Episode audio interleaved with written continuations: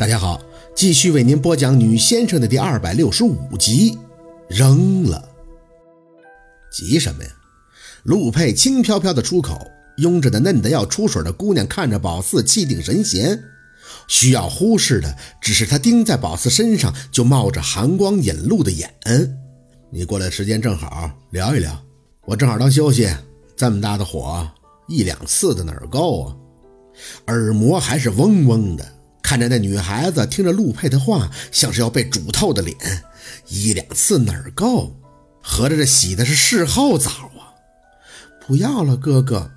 女孩子软着的声音在陆佩的怀里嘟囔，声音腻的就跟那柜台里刚出炉的奶油蛋糕，腿很软呀。本能的意识不时地提醒宝四想走，可是眼睛却直看着陆佩，恨不能从眼睛里飞出两把菜刀，较劲儿般的直插在他深黑的眸底。说呀，不是来找我解释的吗？没说两句就想走，哪里是你的风格？陆佩垂着眼看他，启唇轻笑，话却透着一种漫不经心的意味，说给宝四听。指甲抠的挎包泛起丝丝的痛感。宝四梗着脖子，生提着一口气看着陆佩，没什么好解释的。有些傻子都能明白的事情，你信了，那我还能说什么？不想让自己没出息，每次都想拼命的抓住些什么。宝四虽然特别贪恋陆佩对他的好和感情洁癖，谁没有啊？两个人在一起不怕吵得头破血流，但宝四求的就是一个忠诚。宝四从来不信夏文东的话，记得最清楚的是杨助理在四年前发给他的视频。虽然让庞庞给手机初始化弄没了，可那短短的视频一直记在宝四的心里。他被宝四弄得满脸是血又无所谓的样子，无比清晰。哪怕他无时无刻不透露出的脾气，他有的时候过分招摇的作风，宝四都喜欢，就是喜欢他对他的那种铺天盖地、无所顾忌的好。可是他怎么能真的跟别的女人睡？这个宝四接受不了。陆佩听完宝四的话，没什么反应，斜着一抹意味不明的笑，松开了那个女孩子，起身，高大的身躯几步就走到了宝四身前。上身微微一俯，薄唇直接附到宝四的耳边。吃醋了吗？带着烟丝甜味的热气拂过脸颊，却是一片冰麻。身体如同深陷沼泽，泥浆糊满了宝四的脖子，浑身都是凉冰冰的湿漉粘尘。可宝四还是不想就此认命，手拼命地对着夜幕下的星辰伸着。你拉一把，至少给宝四些站起来搏斗的勇气。可是他无动于衷，究竟让他心灰意冷。怎么会？宝四真的很佩服自己，明明像是被扔进了决斗场，不是你死就是我亡，可宝四还能笑出来。哼，是你在吃醋，你觉得我被看了，我被人睡了，你不甘心，因为你没得到。陆佩的眼底氤氲了一层猩红，看着他脸色里压抑不住的阴霾，心里居然有了一种很得意的快感，很想笑。多无知，多幼稚啊！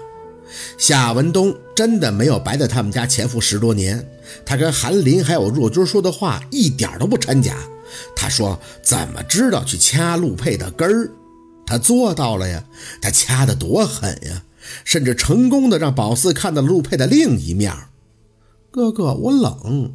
那个女孩子软甜甜的声音再次响起。宝四循声看去，只见她楚楚可怜的从那个沙发上起来，手轻轻的拽住陆佩的指节，摇晃着，小嘴半嘟的念叨：“这样我都害怕了，冷。”宝四已经木了。合下眼，听着陆佩在他头顶轻笑了一声，低磁的冷音也一同放轻。过来，娇声四起。女孩子被陆佩揽到了怀里，她只比宝四矮一些，比他稍微胖一点点，但是那叫婴儿肥吧，是青春的标志。宝四轻轻的吐气，让自己去看他那个胶原蛋白过分旺盛的脸，很意外的，居然捕捉到了他那双水汪汪大眼里的得意。得意，是的。虽然那神色转瞬即逝，可宝四还是看到了。他两只手臂都攀在陆佩的腰间，头抵着陆佩的胸口，余光打量着宝四，嘴里不时地发出细碎而又软浓撒娇一般的笑音。宝四想，他应该站在旁观者的角度去看他们俩吧？怎么说都是俊男美女，好生的养眼。姐姐，你为什么要跟别人上床呢？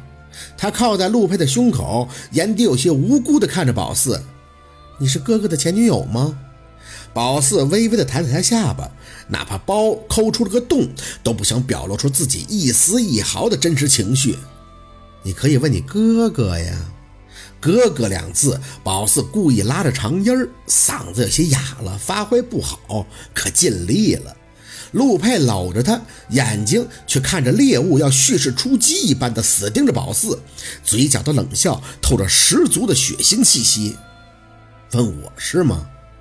宝四撑着一口气，在那跟陆佩抵死对峙，哪怕心里清楚这是个两败俱伤的结局。胸口的酸涩已经一路蔓延到眼底，即便如此，也要挺着。哥哥，这个姐姐是你的前女友吗？多话的女人我不喜欢。这回答又硬又没劲儿，可女孩子却乖巧地笑了一声。哼，那我不问了。姐姐，你要不要再坐一会儿啊？跟陆佩对峙的有些累。是啊，哪怕是他在玩狗血，可气场上还是输了几分。那寒潭般带着怒气的眸底，就像是欠了他几百万，像杀了他们全家。哦，想起来了，他是觉得宝四给他戴了绿帽子了。移开眼，宝四笑得很假的看向那个女孩子，那双眼睛真是水润，明明对着宝四很有敌意，巴不得他赶紧走，可看着宝四笑的就是天真无邪。姐姐两个字呢，叫的又异常的甜软。真想夸他一句，这么小就会用话点人了，不容易呀！不做了，不耽误你们时间。你不是还得帮着你哥哥继续泻火吗？脑门向上，被人看得很凉，像是把利刃在一遍遍的屠割。懒得抬眼，看着女孩子的脸彻底红透了。听完宝四的话，朝着陆佩的胸口轻轻的蹭，很疼啊！滋滋的，心尖阵阵的抽搐。宝四想打自己一顿，是他说的疼，可宝四自己心里疼个什么呢？疼！宝四看着那个女孩子的脸，手慢慢的伸向自己的脖子，直到把链子从颈后解开，这才小心的扯出来。疼呢是正常的，姐姐告诉您，过几天就好了。余光瞄到了陆佩的腮帮子紧绷，气息压着人呼吸有些困难。宝四逼着自己去忽视，看着女孩子很亲切地往前走了一步，把吊坠放到她的手里。姐姐送你的，保平安。女孩子有些发愣，这个，嗯，别人带过的东西你能要吗？陆佩的冷声响起，阴险的像是从地狱刚爬出来，几个字咬碎了一般。还给他，姐姐，我不要。女孩子懵懂的把手心的坠子伸到宝四眼前。这都有裂纹了，还是你自己留着吧。是啊，有裂纹了。轻飘的扔出一句：“那就扔了。”好，今天的故事就到这里了，感谢您的收听。喜欢听白，好故事更加精彩，我们明天见。